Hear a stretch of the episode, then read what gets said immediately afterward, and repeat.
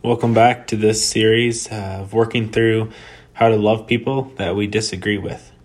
Um, yesterday we talked about being respectful, and that's the first way that we uh, love those that we disagree with. And today we're talking about empathy.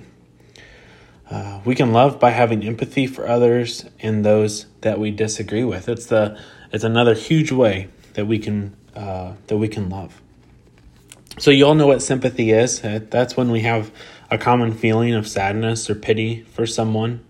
Um, sympathy is something that you've experienced, so you really you understand what it feels like. Well, empathy is what we're talking about today, and it implies that you have the capacity to imagine those feelings, but you haven't had to feel those yourself. So, um, for instance, if someone uh, has broken a bone, I understand what that is because that's happened to me. So I have sympathy for them.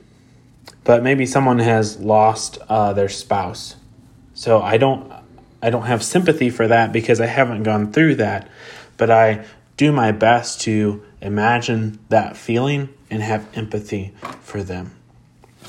Because it's really easy to sympathize with someone when uh, it's been something uh, that's in our past.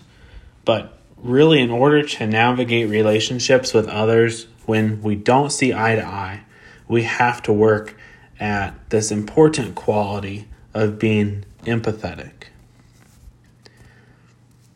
Guys, part of the way we do that is we have to listen with purpose. Not drafting up the response in our mind as that person is talking, we talked about being respectful and how we need to, um, everyone has a different life that has brought them to where they are. They have a different set of experiences that a lot of times we can't completely others understand. And that's what empathy is all about. But we have to listen to them so that we understand where they're coming from. We have to take time to hear them out. And we have to value their viewpoint their opinion and we value them individually by showing them love and respect. And when we start to truly listen to them, we learn why they believe what they believe. Guys, people aren't all just out on this path that um, something led them there, I guess is what I'm trying to say. Their lives, maybe they had uh, different family experiences than you. They've grown up differently than you, and something has led them to where they are at. And it is so important for us to be willing to have conversations with those that we disagree with. If we shut a group of people off because we know that we don't completely agree with them, we are pushing away a lot of the times fellow believers, guys. That's not what Christ wants at all. He wants unity. It's so important to truly listen, to not just uh, listen so that you feel like you're being loving, but to truly listen. Consider where their stance is and where they're coming from. It's such a con- key component to a healthy relationship. Expressing that empathy allows us to see the person for who they are to begin to understand a different point of view and to ultimately represent Jesus. Because Jesus was, he was uh, sympathetic, but also empathetic. He understood completely human pain. Guys, none of us are perfect. All of us fall short in different areas.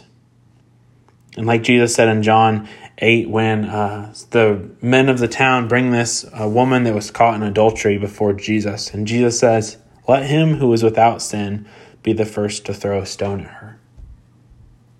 We all fall short in different areas. We all have different life experiences that have put us in a different place.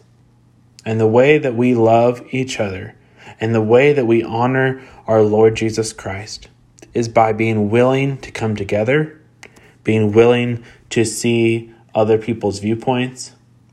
And I'm not saying, guys, that we have to put away everything we know and believe about Jesus Christ and we have to turn those things away. But, guys, life experience brings people to an understanding of Jesus. Fellow believers might have a different understanding because of different uh, a different life that they have had. And guys, it's so important for us to be empathetic. It's so important for us to be willing to walk into those relationships because that is how we honor Christ in those relationships. And that's how we love each other. Thanks for joining uh, me today. I'll be back tomorrow as we talk about uh, grace and truth and how we approach these conversations with grace and truth. Thank you, everyone. Have a great day.